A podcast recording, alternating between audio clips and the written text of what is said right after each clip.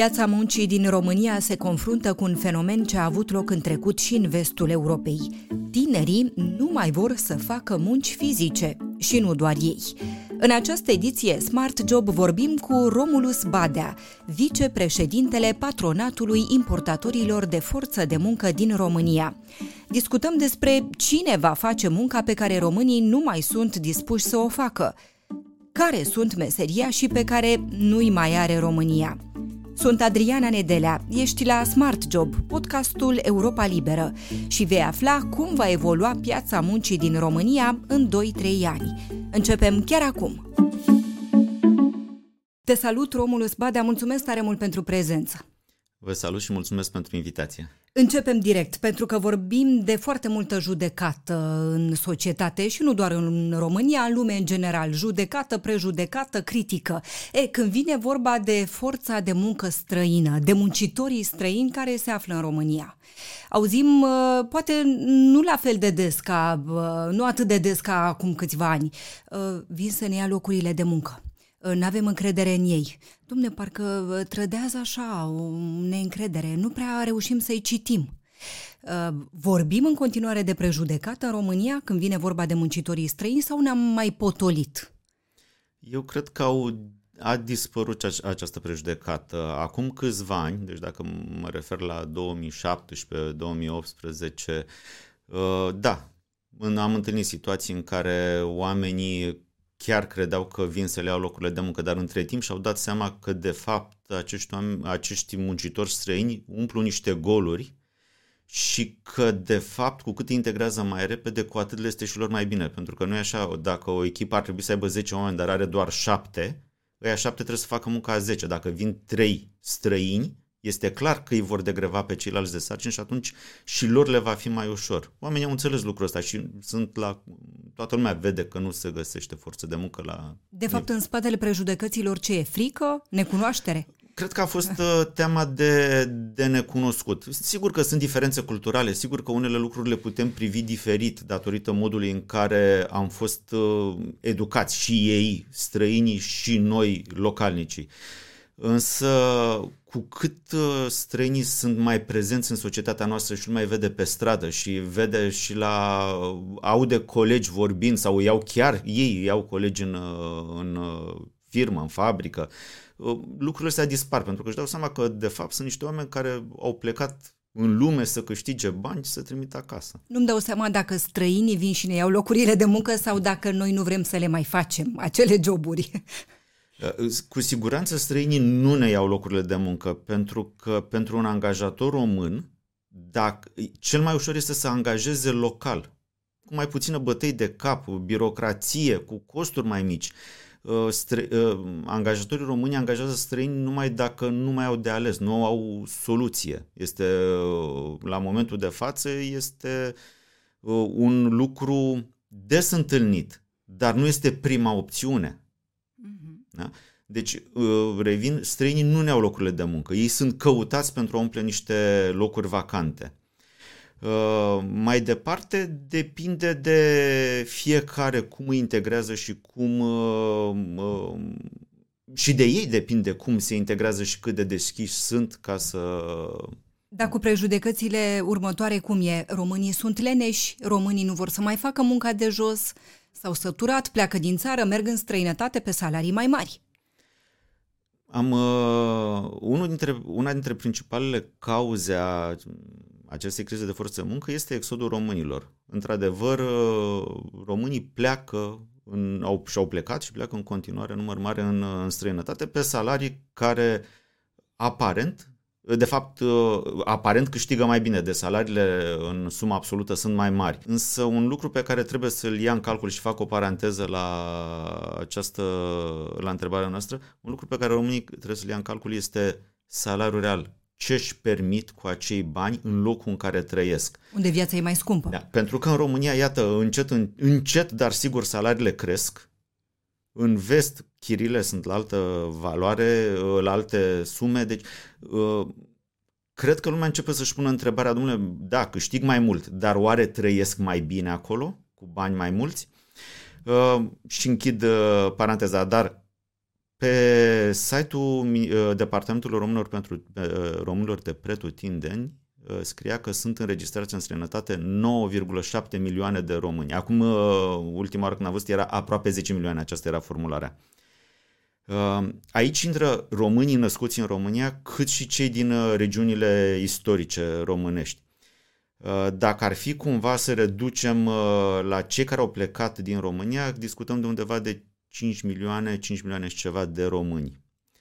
Și evident că vârsta este undeva între 25 și 50 de ani, uh, da. oameni activi din punct de vedere al uh, muncii și au lăsat un gol mare. Între timp, capacitatea de producție a României, indiferent de domeniu, crește și evident... Trebuie umplut cre- golul. Exact, trebuie umplut. Uh, pe de altă parte, și la noi se întâmplă un fenomen care s-a întâmplat și în vest, da, tinerii noștri nu mai sunt dispuși să facă munci fizice. Apropo de asta, văd foarte mulți cetățeni din țări non-UE uh, în zona delivery, pe biciclete, transportând diverse. Uh, nu mai vrem să facem munca asta? Noi românii? Cred că românii preferă să facă Uber, dacă e Aha. să păstrăm domeniul. Pentru e mai că, confortabil. Exact, stau în mașină, nu-i plouă, nu-i bate soarele, e mult mai confortabil cineva trebuie să facă și activitate. Sunt și români care fac uh, delivery, însă necesa, nevoia e mult mai mare decât uh, cei care se oferă să, să facă astfel de... E de rău sau e de bine? Că nu mai vrei să faci munca aia și tu crezi că poți să faci mai mult de atât. În primul rând, cred că suntem într-un trend european. În al doilea rând, ar fi de bine dacă această reorientare ar veni pe fondul unei educații Uh, mai bune a tinerilor români. Cu alte cuvinte, studii superioare care le-ar permite slujbe cu, în care să-și folosească intelectul să fie mult mai bine plătite. Și atunci, da, am putea spune că noi ca țară progresăm. Ne uităm la străinii din țările non-UE care vin în România. Uh, peste 12.000 cetățeni nepalezi în România cei mai mulți în construcții, servicii, delivery, îngrijire, bone, comunitatea asiatică e numeroasă. Printre țările de origine ale muncitorilor străini, Sri Lanka, Nepal, India, Pakistan, Bangladesh. Câți sunt în momentul acesta în România și la cât ar putea ajunge numărul anul, ă, anul acesta? Datele oferite de Inspectoratul General de Imigrări arată undeva la, dacă nu mă înșală memoria, 170 de mii de, ă, să-i numim Uh, străini, deși uh, într-o accepțiune, în accepțiunea strict, strict uh, legală, cetățenii europeni nu mai sunt cetățeni străini. Străinii, țări terțe... Deci sunt din afara UE. Da, din afara Uniunii Europene, cred că sunt undeva la vreo 120 de mii, cam așa. Cu permis de ședere valabil în, în România. România. Da. Acum, necesarul de forță de muncă este mult mai mare de atât. Uh, estimările sunt la peste un milion. Wow! Uh, în fiecare an se aprobă un contingent, un număr maxim de străini care pot fi de străini noi, deci mm-hmm. care pot fi uh, nou angajați în România, deci cei care vin din afara României, nu cei care sunt deja. Și uh, 100 de mii, uh, dacă stăm să ne gândim la necesarul de un milion, da, sigur, este un, poate sună un număr ca, e un număr mare, dar nu suficient. Deci cererea e de Enormă. N ori mai mare. Da. Um, nu știu, până când e valabil? 100 de mii îi acoperim anului. și noi îi acoperim când? Primăvara asta? Uh, deja s-au Sau dat depășim? în, în, în ianuarie și februarie s-au dat deja aproape 20 de mii de avize de muncă. Deci o cincime. Deci putem să acoperim cam pe când? Dacă continuă ritmul acesta, estimez că undeva în uh, octombrie se cam termină contingentul. Va fi epuizat. Da. De ce nu acordăm dreptul angajatorilor de a aduce și mai mulți cetățeni străini din țările non-UE? Economia are nevoie, deci da. este o nevoie din punct de vedere economic.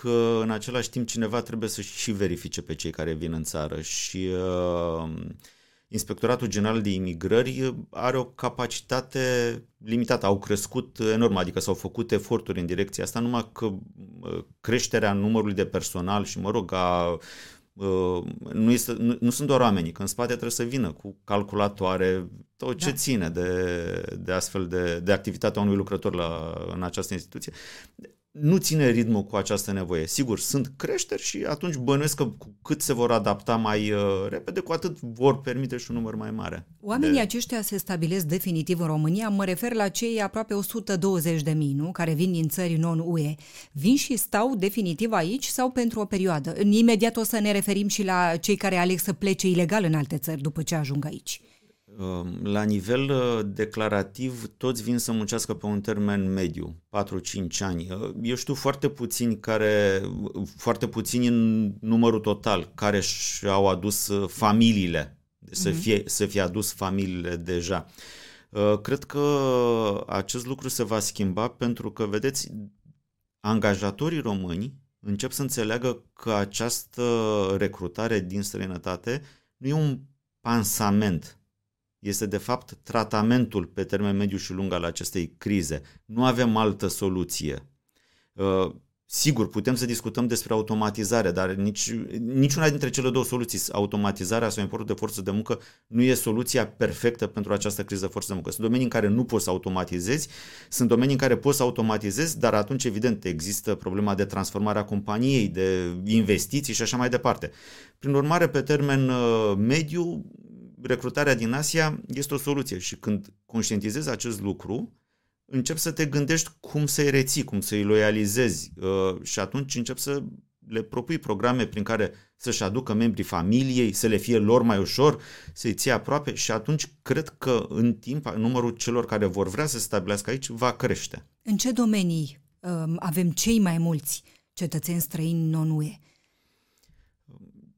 Domeniile cele mai mediatizate sunt uh, domeniul construcțiilor și Horeca. Însă, real, toate domeniile au nevoie de forță de muncă și sunt din ce în ce, noi avem din ce în ce mai multe solicitări pentru recrutări în fabrici, de exemplu.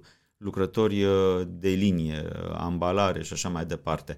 Uh, un alt lucru pe care îl constatăm este că uh, crește nivelul de specializare al oamenilor. Dacă în 2017-2018 uh, oamenii cerau în general muncitori necalificați, încep să, începem să primim cereri pentru ingineri, pentru, de exemplu, electricieni foarte specializați, instalatori, sudori foarte specializați, adică crește nivelul de complexitate al muncii care este încredințată acestor uh, Uh, muncitori străini.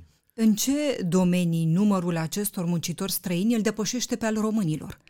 Avem în momentul acesta, nu știu... Nu, nu, nu, nu cred că avem uh, procentual. Gândiți-vă că, să spunem, din 120.000 la o populație de între 15 și 18 milioane, că nimeni nu știe exact cât suntem, dar uh, în continuare e un procent mic. Spune, că, da. da nu, nu avem, uh, cifrele nu sunt comparabile între muncitorii străini și cei uh, români. Căutăm localice. Uh, meseriași, spuneați. Da. Ce meseriași, ce meșter nu mai are România și îi luăm din afară? De la instalatori. Instalatori, electricieni, faianțari, fierari betoniști, lăcătuși mecanici. Unde se duc ai noștri? Probabil în vest pe salarii mai mari. Da. Uh, un lucru pe care l-am uh, observat și uh, sunt, uh, îl întâlnesc pe diverse forumuri pe online. Lumea spune, da, mă duc acolo să câștig, uh, voi câștiga atât, în Marea Britanie câștig 3000 uh, de lire în prezent un uh, faianțar bun în România poate să câștige mii de euro. Dacă vrea, își dorește, lucrări sunt, oamenii au bani, sunt dispuși să plătească pentru că vor să-și rezolve problemele. Deci un om serios și un bun profesionist poate câștiga foarte bine. Păi și de ce pleacă?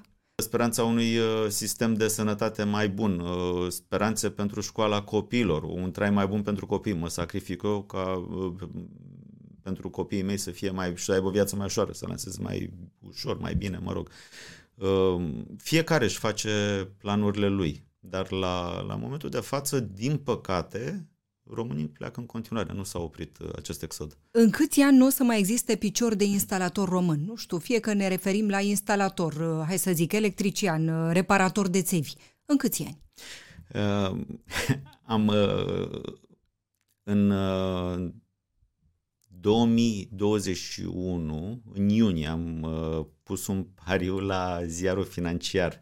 Am spus că în 5 ani uh, cei care ne vor schimba țevile în casă vor fi din Asia sau Africa vor fi de altă culoare decât uh, Acum noi. te, te răzgândești, în mai puțin de 5 ani. Uh, nu, mi-arată, da, da evoluția mi-arată că da, s-ar putea întâmpla mai repede. Rămân la, la cei 5 ani, dar uh, da, este un fenomen care ia amploare. Uh, dacă vreți așa o uh, comparație, ca un bulgare care a început deja să rostogolească și doar va crește. Noi de ce nu încercăm să-i ținem pe ai noștri aici? Nu știu de ce nu-i formăm. Bun, ei pleacă, dar să formăm alții. Poate îi convingem. Nu mai sunt școli profesionale. Asta este un lucru de care se plâng majoritatea angajatorilor. Apoi sunt companii care au uh, creat aceste instituții de aceste școli profesionale pe lângă fabricile lor, cu acreditări de la Ministerul Educației, Muncii și așa mai departe. Uh, însă se confruntă în ultimii ani cu lipsa uh, elevilor, ucenicilor. Da a scăzut numărul celor care vor să facă astfel de munci. Uh, de exemplu, uh, știu o astfel de școală pentru sudori. Sudorii sunt foarte bine plătiți, oriunde în lumea asta. Și uh, cei mai buni din absolvenți întotdeauna pleacă în vest. Nu vor să rămână da, aici. Da. Și cei care au această, care operează această școală profesională, acum își pun problema să aducă ucenici sau să facă un program cumva cu un, uh, o țară din, din Asia unde să aducă oameni să-i formeze și să-și rămână. Lipsa de interes, lipsa de motivație, nu știu, lenea, pur și simplu, ar putea, s-ar putea afla printre explicații? Nu vrem Încă să ne mai murdărim pe mâini.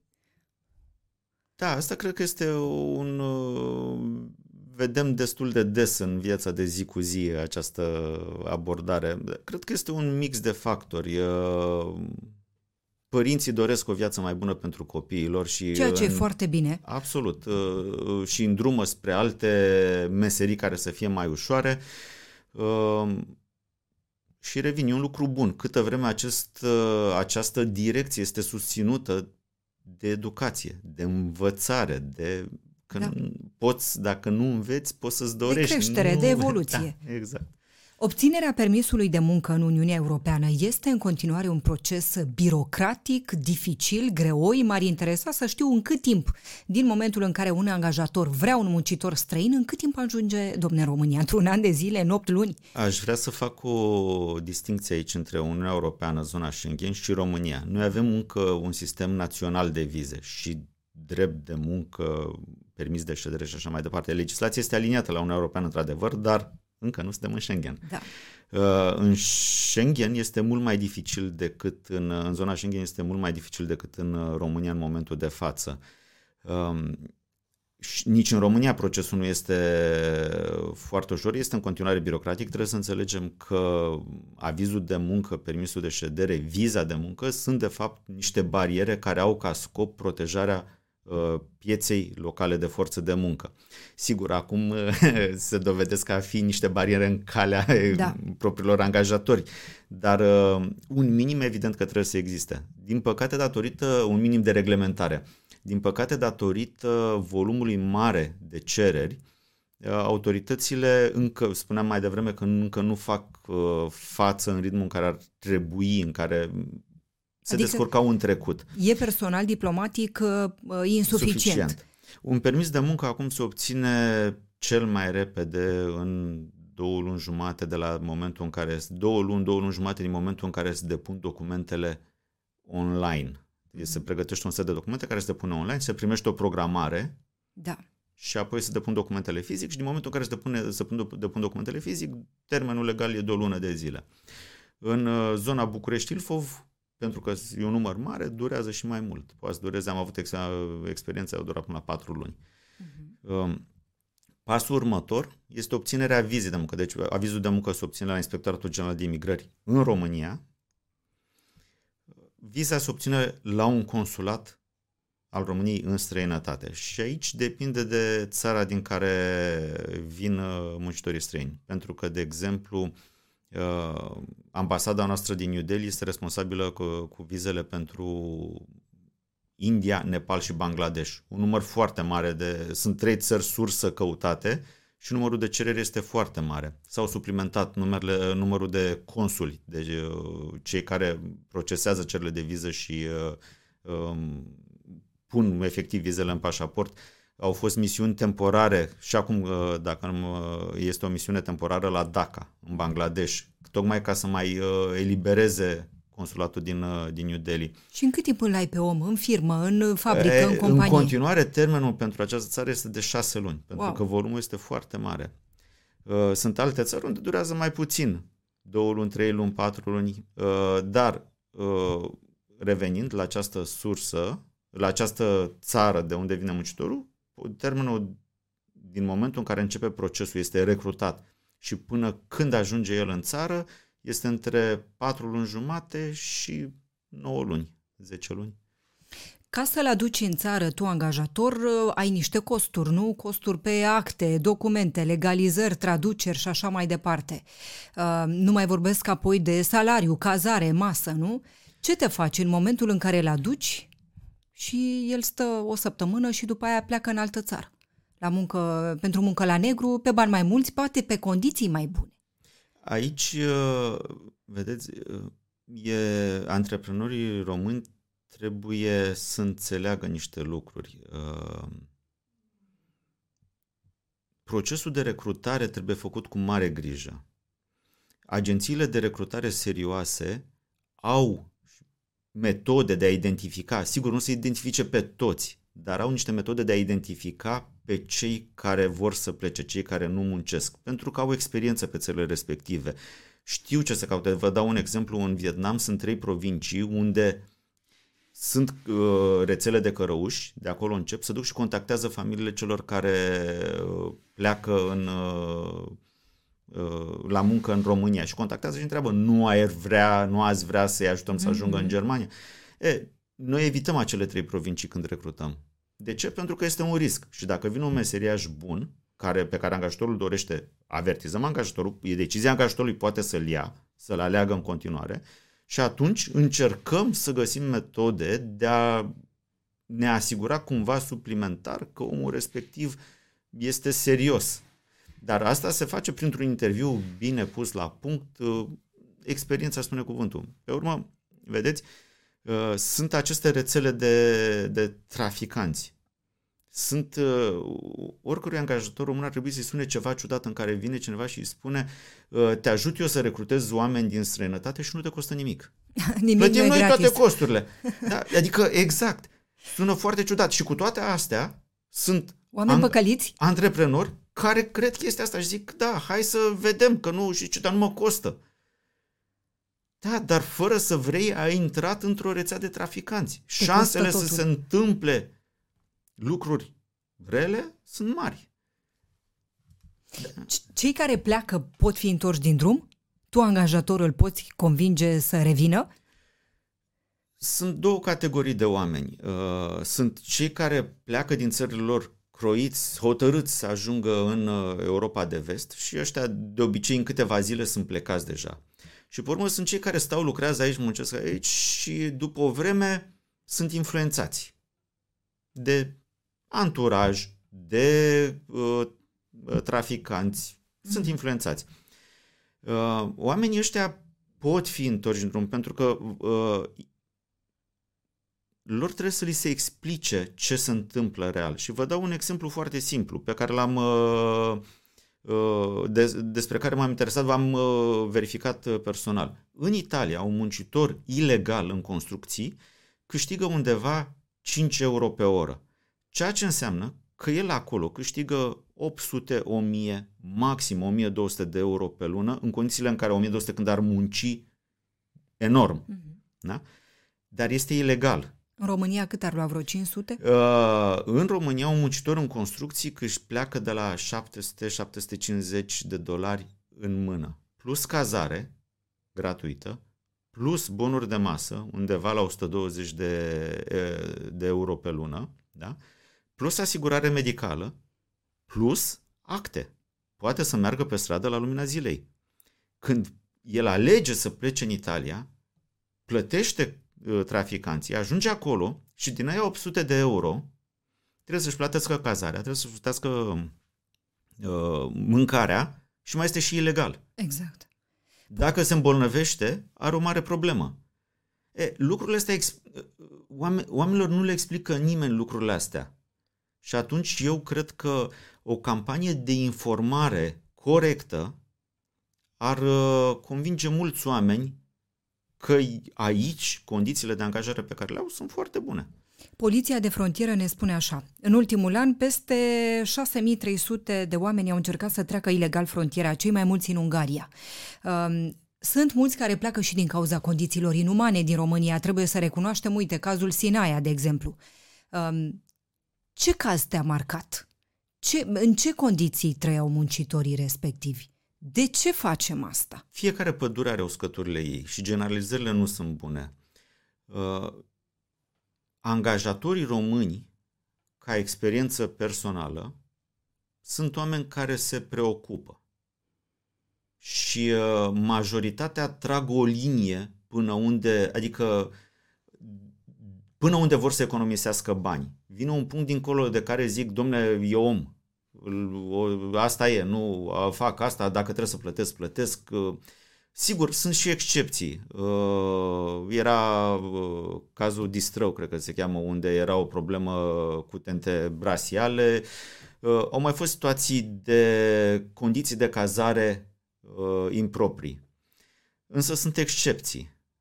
Nu aș generaliza Uh, pentru oamenii ăștia cel mai important este ca salariul să fie plătit corect și la timp. Și dacă stați să vă gândiți, este același lucru și pentru muncitorii români. Oamenii muncesc și vor să știe de ce. Și dacă i-au promis angajatorul că îi dă banii în data de, în data de ar trebui să-i dea banii. Pentru că el are credite la bancă, are, trebuie să le dea, să le pună mâncare pe masă acasă și așa mai departe. La fel sunt și ei. Și atunci, uh, câtă vreme angajatorii trătează corect, iar ei își fac treaba, nu ar trebui să apară astfel de, de probleme. Ce ai recomanda angajatorului român? Ce ai recomanda pentru a-i ține pe acești oameni pentru o perioadă mai lungă de timp? Pentru a-i um, recruta mai ușor, pentru a ajunge mai ușor la el? Un tratament corect. Tratamentul trebuie să fie corect, trebuie o comunicare bună Uh, la fel cum tratează angajații români. Dacă îl vede că nu performează la nivelul dorit, trebuie să-i spună, uite, de la tine am așteptări mai mari. Uite, asta este norma zilnică pe care o fac toți ceilalți muncitori. Tu ești în urmă. Urmărește să ajungi. Uh, este o comunicare normală. Și acum vine și... următoarea întrebare. Sunt mai cinstiți străinii decât românii? Sunt mai muncitori, mai serioși? Cum e? Sunt oameni. sunt la fel. Nu ne permitem o comparație. Nu, sunt în mod clar uh, sunt mai hotărâți. Pentru că ei nu au planul B. Mulți dintre ei nu au planul B și uh, au făcut un efort, sunt în celălalt capăt de lume și atunci dacă au o slujbă unde se simt confortabil, unde văd că sunt plătiți la timp, da, vor face uh, un efort suplimentar, să spun, ca să-și uh, păstreze acea slujbă. Uh, vă dau un exemplu uh, uh, un uh, prieten de-al meu, director general la o fabrică de materiale de construcții, îmi spunea, avea muncitori vietnamezi și îmi, spune, îmi spunea, Romulus, la ora 3 după masă se termină programul. Românii sunt cu dușul făcut și în stația de autobuz. Vietnamezii cară în ritm de uh, mers rapid uh, fierul și nu știu ce, pentru că dacă fac unități suplimentare de producție, le dau bonus, iar ei vor banii aia. Este o chestiune de motivare. Ce spune asta despre români? Românii s-au schimbat în raport cu munca pe care o fac. E nevoie să-și facă și ei un update, un upgrade, având în vedere că ne vine ușor să aducem din afară și ne va veni poate din ce în ce mai ușor.